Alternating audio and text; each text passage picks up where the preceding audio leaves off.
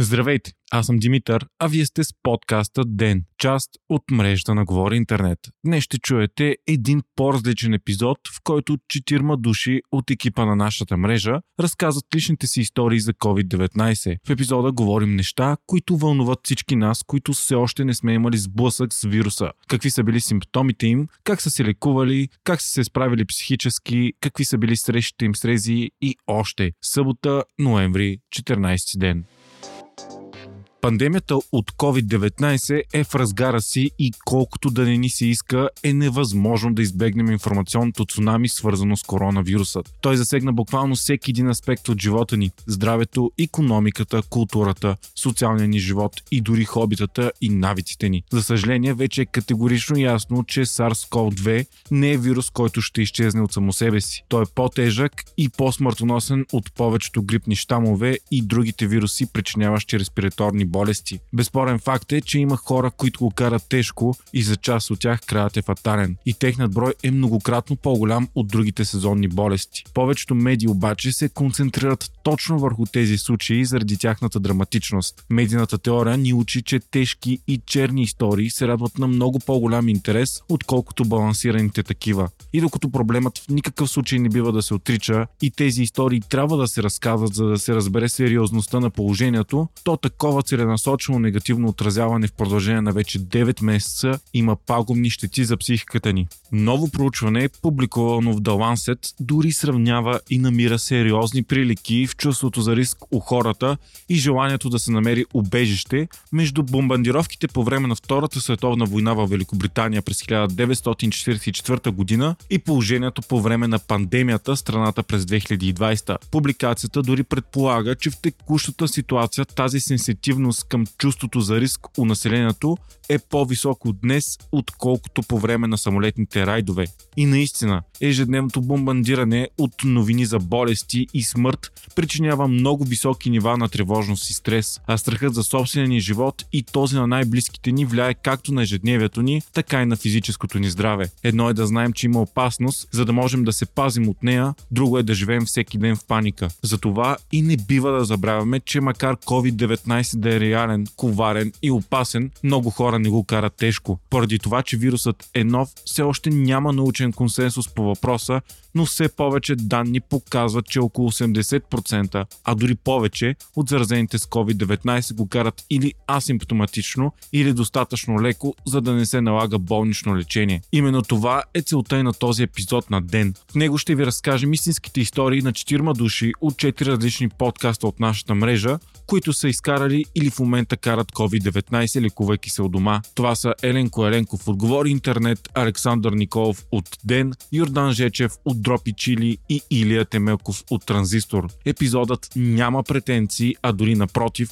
да бъде обективен и представителен и умишлено показва само едната страна. Леките случаи, изискващи домашно лечение. Тези случаи, въпреки че са над 80% от всички заболели, рядко се отразяват в медиите заради липсата на сензационност и драматичност. Това създава сериозен медиен дисбаланс, предизвиквайки рязко поляризиращи позиции. Крайно негативното медийно отразяване на COVID-19 създава паника мнозина, а други намират спасение чрез отричане, че такъв вирус въобще съществува. Поручване направено в България през март-октомври тази година показва, че 67% от българите страдат от невротизъм. Значително увеличение спрямо периода от преди пандемията. Затова и днес, без да отричаме сериозността на положението, искаме да ви представим няколко по-позитивни истории от нашия балон. Когато ще този епизод, имайте предвид, че тук няма експертно или медицинско мнение, затова всякаква информация дадена тук категорично не бива да се взима за чиста монета. Освен това, ние в никакъв случай не искаме да подсим вирусът и знаем, че той може да е опасен и живото застрашаващ. Винаги, ако имате съмнение за тежко протичане, потърсете медицинска помощ.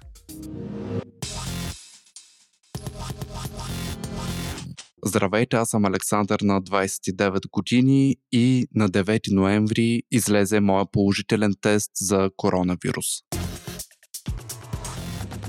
Знаеш ли къде се зарази и ако да, колко време след контакта се проявиха първите ти симптоми?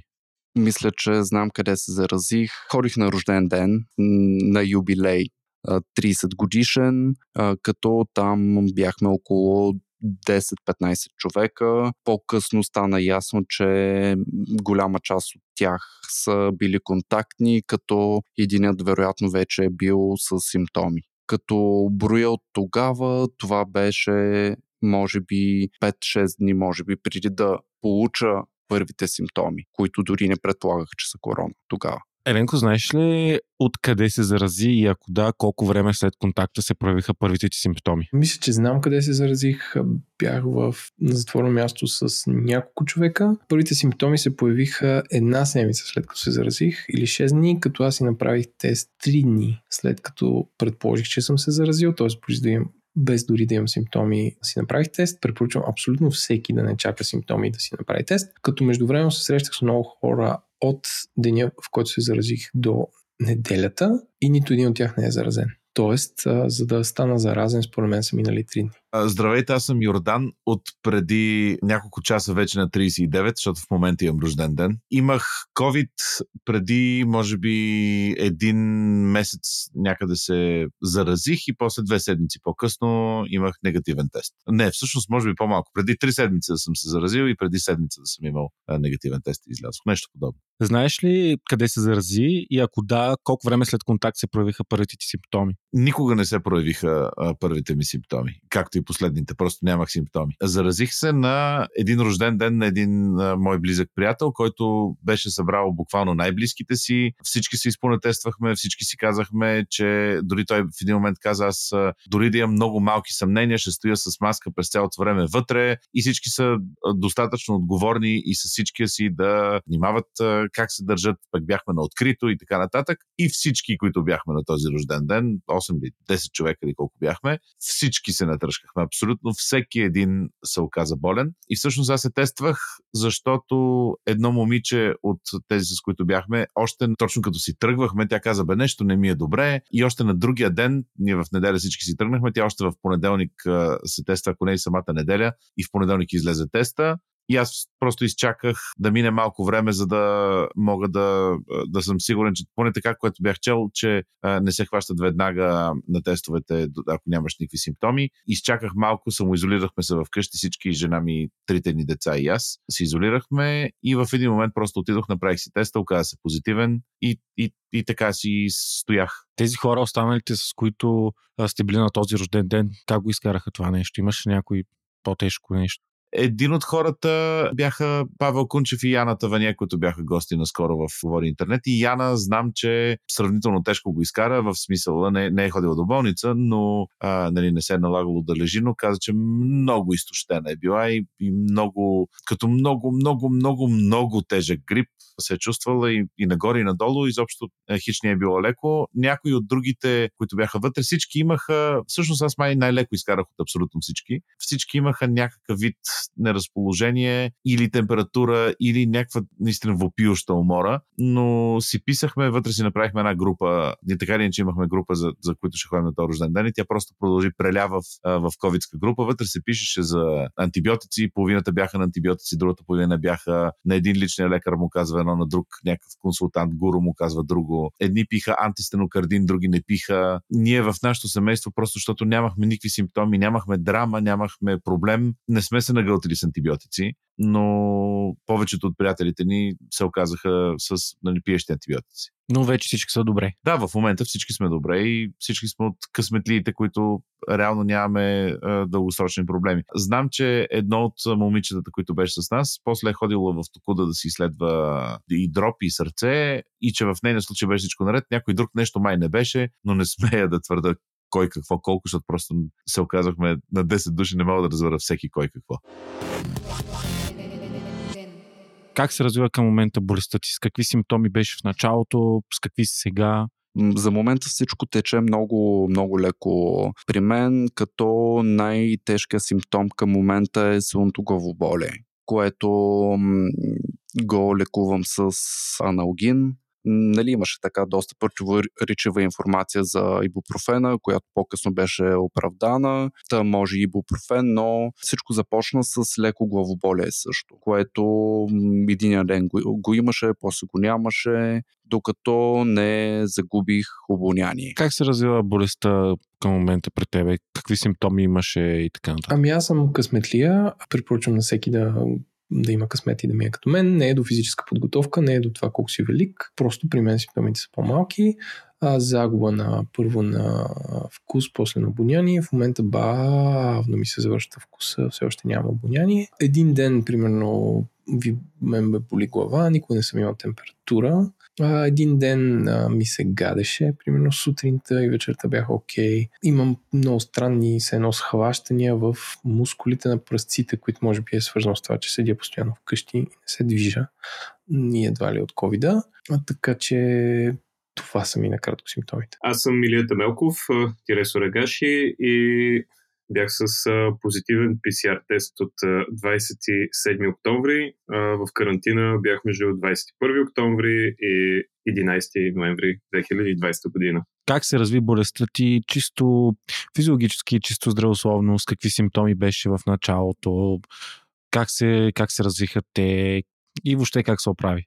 Ами, всъщност всичко при мен започна с а, два дни главоболи и болки в очите, а, в които два дни аз а, абсолютно не подозирах, че това е възможно да бъде COVID, защото всички симптоми, за които бях чувал и чел преди това, бяха температура и всички неща, свързани с настинка, като болки в мускулите, отпадналост и така нататък.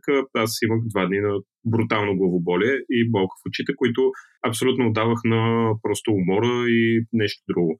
На третия ден, в който имах това супер характерно главоболие а, и супер характерна болка в очите. А, всъщност дигнах температура в а, вечерта до 38,5 а, и тогава се затворих вкъщи и бях почти убеден, че това е или някоя настинка, защото имаше откъде да е просто настинка, или COVID. И всъщност ми отне 5 дни, в които имах много лека температура, около 37. Това главоболие продължаваше така с различен интензитет от отвратително и едва търпимо до нали, сравнително слабо, но все пак доста досадно. И реално пет дни по-късно реших, че ще се тествам, поради което изкарах три седмици в карантина вместо две. А пък цялостното ми боледуване, за щастие, протече изключително леко на фона на всичко, което е възможно да се случи с COVID, но въпреки това за мен това е най-дългото боледуване в живота ми,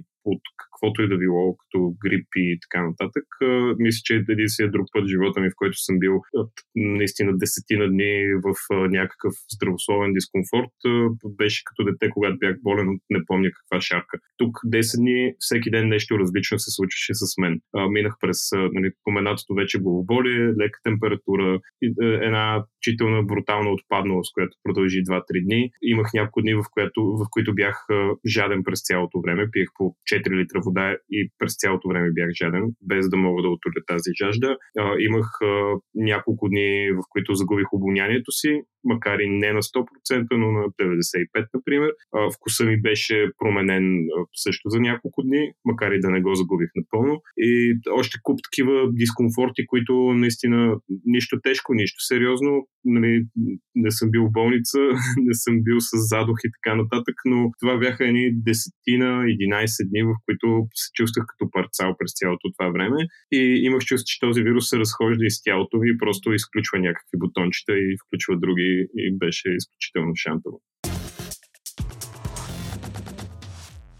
Какво е лечението, което ти е изписано към момента? Чух се с а, личният ми лекар а, веднага, като ми излезе пробата положителния резултат, тя ми препоръча да се стоя в къщи, разбира се, карантина 14 дни и да приемам повече течности, чайове, както и витамини като цинк, Д, селен, тези стандартните, които така или иначе се говори за тях от доста време. Аз вземам имуностимуланти, цинк и витамин С, витамин Д. Купих си антибиотик, последния от държавата, Сумамет, който така не съм използвал, защото лекарката ми каза, докато нямам температура, да не го използвам и пазя. Аз, тъй като си направих теста сравнително късно, преди това не се бях консултирал с лекар, всъщност първата една седмица в общи линии пиех а, неща за сваляне на температура. В случая пиех парацетамол и норофен. И всъщност на третия, четвъртия ден, в който имах някакви симптоми, започнах да пия едно лекарство, което е, се води антивирусно, заедно с а, едно лекарство за болки в гърлото, тъй като гърлото не ме болеше извънредно много, но имах дразнение, което беше неприятно. След като ми излезе позитивния тест, се чух с личната си лекарка, тя ми предписа антибиотик и ми каза да пия аспирин всяка вечер. Плюс ми препоръча да правя това, което аз правя от, не знам, близо две години, да пия витамин D, селен, витамин С и нали, като цяло такъв тип хранителни добавки, които да са с а, витамини. Аз лично пия витамин D ежедневно и също така приемам един мултивитамин на Now Foods, който е с всичко необходимо вътре и а, така, заради това нали, не, съм, не съм добавил неща към. Разкажи повече за контактите си с институции. Каква е процедурата след положителен тест? Рези, получи ли адекватно отношение или въобще някакво от съответните органи? Да, бях приятно изненадан, защото по постоянен адрес съм в Варна и след като ми излезе резултатът, веднага там при самия тест оставяш номер. И по този номер след това ти звънят. На мен ми звъннаха от Рези и Варна, защото по постоянен адрес съм там като това беше на следващия ден. Резултатът ми излезе 6 часа вечерта и на следващия ден към 9-10 часа сутринта вече ми бяха звъннали. След като им казах, че съм в София, те казаха, че ще ме пренасочат към а, Софийското рези, но от тях още не са ми звъннали вече м- втори ден. Свързаха ли се от тебе рези, Мевере, някой? Не, не са се свързали. Единствено се обадих на личната лекарка по телефона, казах и, че имам позитивен тест. Тя каза след две седмици да отида при нея за болничен, като също времено аз съм си насрочил абитюренски бал, т.е. още един тест за антитела и за PCR в деня, в който ми изтича карантината. Препоръчвам да го направите през единственото място, което може да си запише точен час, което аз съм открил, именно лаборатория Геника. Тестовете се извършват на Плиска на сайта web.genica.bg. Аз получих СМС от Рамос, защото аз в Рамос в дружба си правих теста. Получих СМС, че съм позитивен и че ще се свържат с мен. Също така и жена ми. С нея се свързаха, с мен не. Също така на... ние съвсем скоро се преместихме и по лична карта сме на друго място. Са ходили в предишното ни място, където живеехме, са ходили рези и в последствие са говорили с жена ми, но с мен никой никога не се свърза. Ами това е много, много забавен въпрос, защото след като си направих позитивния тест, всъщност нали, четох в интернет и имах споделяне от приятели, които също изкараха вируса, че всъщност би трябвало трези да ти се обадят, да ти обяснят горе-долу какво трябва да направиш. В някакъв момент идват с протокол, който да подпишеш и от време на време минава чичко полицай да провери дали си седиш вкъщи. А, при мен това, което се случи е, че аз в продължение на, не знам, може би 7-8 дни се опитвах да се свържа с Рези. Накрая ми вдигнаха телефона, преди това даваше само единствено свободно. А, накрая ми вдигнаха телефона телефона. Дамата беше изключително любезна и събра ми основната информация, като имена, къде се карантинирам, кога ми е бил теста, какви са ми симптомите и така нататък. Каза ми, че нейна колежка ще ми се обади, за да се случи всичко с, свързано с протокол и така нататък. Мисля, че на 10-я или 11-я ден след като си направих теста и имах положителния резултат, въпросът друга жена от Рези ми се обади със същите въпроси и беше изключително назидателна, когато ми каза, че аз съм в карантина, не трябва да излизам и МВР правят проверки. Това е абсолютно всичката ми комуникация с властите, като така и не получих протокол, така и не съм бил проверяван вкъщи и честно казано не знам дали няма в някакъв момент рези да ми се обадят, за да дойдат и да ми дадат протокол, след като всичко е свършило доста отдавна. Заразиха ли се останалите членове на домакинството ти и как го изкараха, ако да? То основният провокатор за теста беше приятелката ми, която започваше нова работа, искаше да бъде сигурна, просто да не застрашава по някакъв начин колегите. Но интересното е, че тя е с отрицателен резултат за коронавирус. което е изключително странно и така провокира доста, доста интересни размисли за това колко е заразен вируса, какви хора го предават, какви хора се заразяват. Интервюто с Сашо записваме на 11 ноември. Миналата седмица във вторник с Сашо прекарахме цяла вечер заедно, така нареченото наше Дропс Рамейшо вторнишко, при което бяхме цяла вечер заедно. Освен това, следващия ден в сряда бяхме доста време заедно. Имахме доста близък контакт, защото имахме и видео разговор от един лаптоп, седяхме един до друг. Също моята приятелка, с която живея, също имаше контакт с Сашо и 8 ден а, сме вече под карантина. След два ни изтича нали, карантината за контактната карантина и все още нямаме абсолютно никакъв симптом. А хората около тебе как го изкараха? Смисъл някой заразили ти реално семейството? Аз мисля, че всички го изкарахме. Жена ми и аз имаме потвърдени COVID. Бяхме и двамата позитивни. Децата, честно казано, не ги тествахме. Просто защото си казахме, ние живеем заедно, разбира се, че са болни от, от COVID, не може да не са. Така или иначе се изолирахме всички за, дори за по-дълго време, отколкото трябваше. Изчакахме да, да имаме негативен тест, за да можем да излизаме повече да с, и двамата с жена ми. И тя леко се задушаваше в един момент едно от децата в един момент дигна малко температура, но много бързо прескочи и просто следяхме обстановката в всеки един момент, но не сме, не е имало драма, не е имало... Имаше драма, защото аз се оказах с спонтанна фрактура на ченето и не можех да отида да, на хирург да ми оправят, защото бях позитивен. Нали? Това беше моята драма, но така нареченото COVID беше по-белия кахър в нашия случай. Как организираш живота си по време на карантина и с какви проблеми се сблъскаш? Ами, основен проблем е, че поради това, че нямаш вкус и мирис, нали, аз знам, че го карам много леко, е, че ставаш сутрин ти се закусва и се чуеш какво да ядеш и да пиеш. Основен проблем е, че седиш вкъщи, опитвам се да правя някакви клекове, подскоци и някакви други упражнения, които да ме раздвижат. Поръчал съм си велотренажор, който сигурно ще дойде на деня, в който ми свърши карантината. Препоръчвам сайта ebac.bg за купки, които са много добри. Препоръчвам да използвате времето да се фокусирате в някаква област на изкуството, да го научите. Примерно аз задълбах чисто много в японската амбиент музика от 90-те години. Както и ако имате някакви хобита, които изискват много седене вкъщи, да може да ги реализирате. Не е като да нямаме тренинг от, от март. Просто ебак ни достави всичко, каквото ни трябваше и нещата на хармоника, на кашон. Аз се изпълна зарадих с хубаво кафе, защото не можех да дъвча заради челюстта, обаче поне можех да пия а, неща.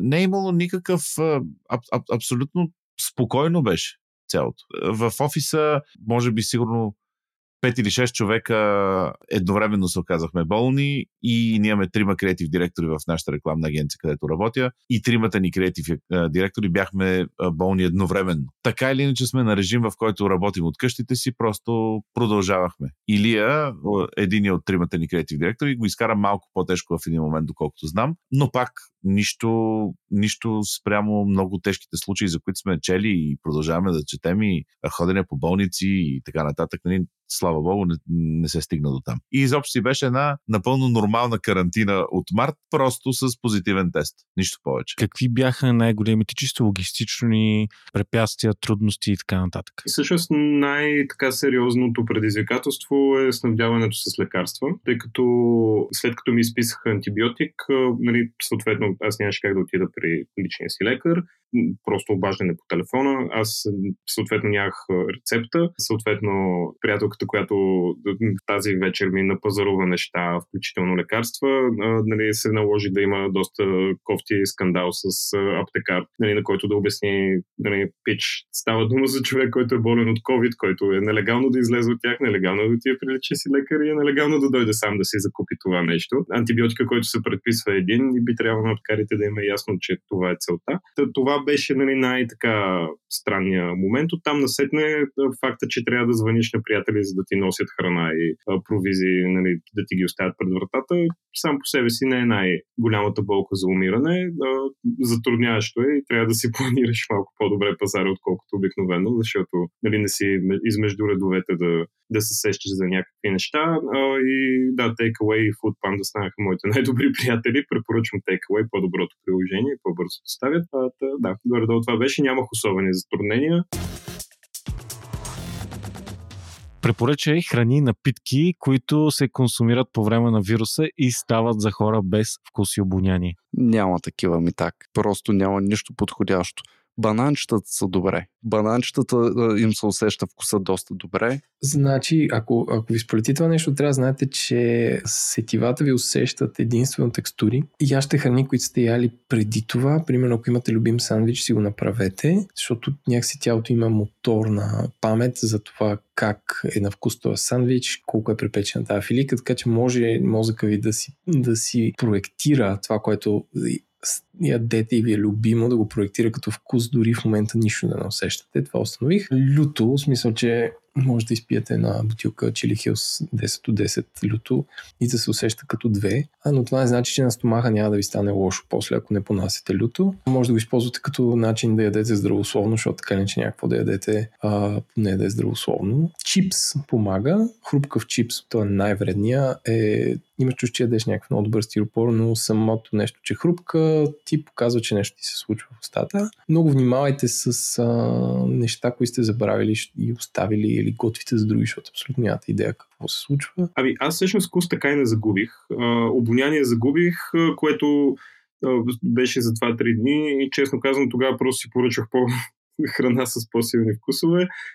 И, така, ядох индийски и китайски неща в продължение на няколко дни, което беше доста забавно и всъщност това беше единствения начин да усетя нещо повече от такъв много лек полах на нещо като аромат, което не съм сигурен дали е било въображение или, или факт. Но иначе в момента, в който нищо не ми беше вкусно, честно казано, ядях просто за да ям и каквото имах. Нямах нещо много специфично. Имах няколко дни, в които пиех Кока-Кола. Е, по принцип не пия Кока-Кола, но ми се пиеше и си поръчвах кола и си пиех кола. А, но да, препоръчвам да пиете много вода, чайове, много течности, защото това помага страшно много и е, като цяло повечето хора не пием достатъчно течности и особено когато сме болни, това е супер, супер, супер важно. Така че ако има нещо, което е много съществено, пийте вода, чайове и така нататък. И друго, другия ми съвет е, когато нямате апетит и не ви се яде, не дейте да ядете. Просто останете си без да ядете, легнете си, починете си. Това е, помага също. Тялото си знае работата до някаква степен. Добре, а как се отрази това на психиката ти? И как беше как го изкара чисто емоционално? Ами, честно казано, за мен самото боледуване като такова не беше толкова драматично, тъй като а, за себе си знам, че грижа се за тялото си и за здравето си. Още преди пандемията предприемам мерки за това да, да съм в добро здраве по принцип всякакви вирусни неща, грипове и така нататък не са ми проблем. Наистина, дори по-тежките грипове, които са върлували предходни години, ако въобще разбера, че съм се заразил с нещо такова, вдигам температура, на следващия ден нали, си оставам вкъщи, за да събера повече сили и на третия ден вече съм здрав. А, така че притеснения за COVID аз за себе си не съм имал никога особени. А, имах така притеснения за близките си хора, дали съм заразил някого. За щастие в дните преди тези симптоми не, не съм имал кой знае какви социални контакти, така че нали, бяха малко хората така под риск от мен. За щастие никой от тях не беше болен. И най-сериозният ми брутален проблем беше това стоене затворен вкъщи. И то не е толкова заради социалния живот, тъй като 21 век е, нали, интернет, телефони са, са тук. Всъщност си общувах с супер много хора през цялото време. Не ми е липсвало общуване с хора, но ми липсваше това просто да бъда навън. И а, имах а, в един от последните дни вече просто слязох да изхвърля някакъв буклук, защото бях натрупал супер много вкъщи. А имам контейнер буквално пред входната врата на сградата. И примерно в 11.30 вечерта слязох си изхвърля буклука и просто ми е факт, че бях така, под открито небе и ме дух на вятър, ми стана изключително е, едновременно приятно и също време много мъчно, че остават още два дни преди да мога да, да остана нали, за малко по-дълго. Та, да, мисля, това е нещо, което най-много ме смачка и всъщност вече втори ден съм на свобода в кавички. Просто радвам се, че мога да изляза да се разходя. Усещаш ли някакви последствия от вируса? Еми за сега никакви последствия не, не усещам и психиката като цяло ми е добре. Сега не се притеснявам, че ще умра. Макар, че естествено, както ти каза по-рано, с а, цялата тази медийна бомбандировка корона бомбандировка от всякъде, малко се замисляш дали няма да умреш, когато видиш положителния резултат, но тези мисли много бързо отминават, защото е много странно. Просто много, много странно. Нямам температура и не се притеснявам като, като цяло. Притеснение до някъде беше липсата на антибиотици и намаляващите антибиотици по по аптеките. Приказах и с а, мои приятели лекари, които някои от тях са на първа линия, даже и с личната ми лекарка, която как е, е във Варна. Да, и всички казаха за липса на, за намаляване броя на конкретни антибиотици, които са изтеглени от системата, но без паника все още има и може би трябва да призова хората да не си купуват превентивно антибиотици, защото на някой може да му потрябват, а да няма. Виждате какво става. Как реагираха хората около тебе, като им каза, че си болен, тези, които си контактувал? Ами нормално, то скоро ще стане такова, ще реагират странно, когато някой не го е минал. Нали?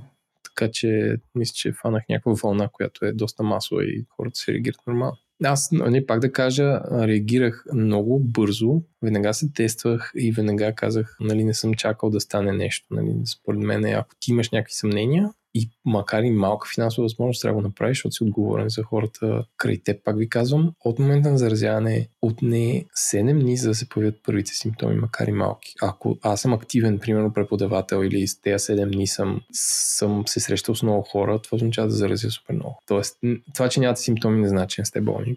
Това е така, повярвайте ми хора. Това, че нямате симптоми, не значи, че, че, не сте болни или че не сте заразени. Аз съм Еленко, аз съм на 40 години и съм на, с положителен тест вече 10 ден. Той излезе миналия вторник. Това е записано на 12 ноември.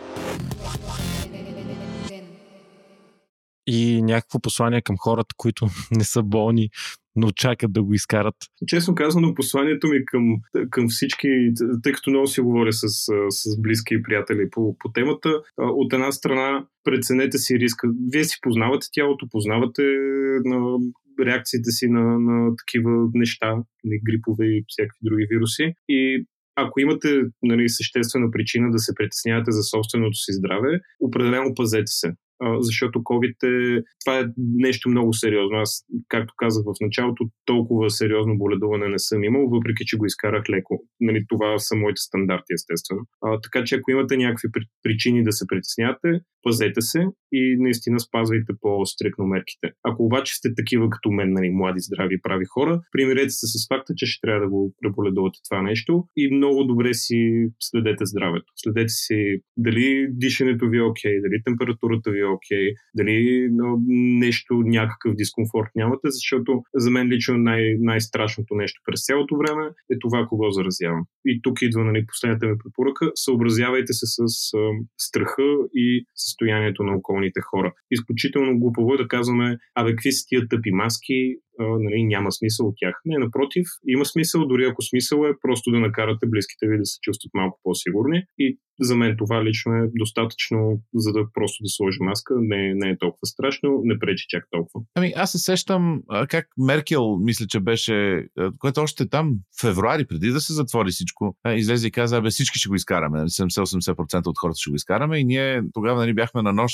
Ма как така си позволяваме? Ние нали, много ще се пазим. Истината е, че дори нашето семейство се пазим, защото моята майка е възрастна и аз нея пък искам да пазя и така нататък. Въпреки пазенето се оказахме болни. Слава Богу, пак казвам, в нашия случай не беше тежко, но около мен напоследък има, първо има страшно много случаи, може би просто е влязло в нашия бъбъл, но има и тежки случаи. Има включително и бащата на един приятел почина. Така че от една страна ми се ще да, да махна с ръка и да кажа, бе, спокойно всичко ще бъде наред. От друга страна просто внимавайте, преглеждайте се, защото очевидно е много тегава история. Послание към хората, които не са болни, обаче чакат да го изкарат.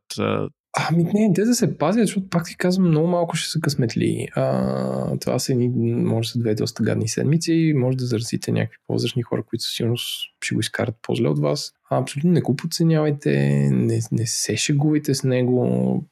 Не, бе нова болест, не съм се чувствал така.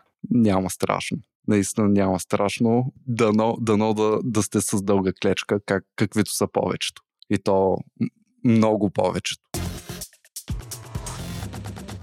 Надявам се, че след като чухте тези истории, се чувствате една идея по-информирани и подготвени за евентуален сблъсък с COVID-19. Целта на този епизод е да покажем истории от истинския живот, разказани от хора, които реално са изкарали или карат вируса, за който всички говорим и мислим в момента. Надявам се те да са ви помогнали да бъдете по-подготвени в психическо и битово превентивно отношение. Освен това се надявам да сте видели, че не всяко заразяване и преболедуване на коронавируса преминава тежко и има нужда от паника. Отново отново обаче ще повторя, че всичко, което чухте днес е изцяло субективно и няма претенции да бъде експертно мнение. Това, което е било валидно и работило при някои от четирмата наши гости, може да не е валидно при вас. Призвавам ви при нужда да потърсите професионално лекарско мнение, да следите информационния поток с критична нагласа и да не подценявате опасността. Не забравяйте обаче, че човечеството е минало и през много по-страшни болести, когато е имало много по-малко оръжие за справяне с тях. Ще се справим и сега, без паника. Бъдете здрави!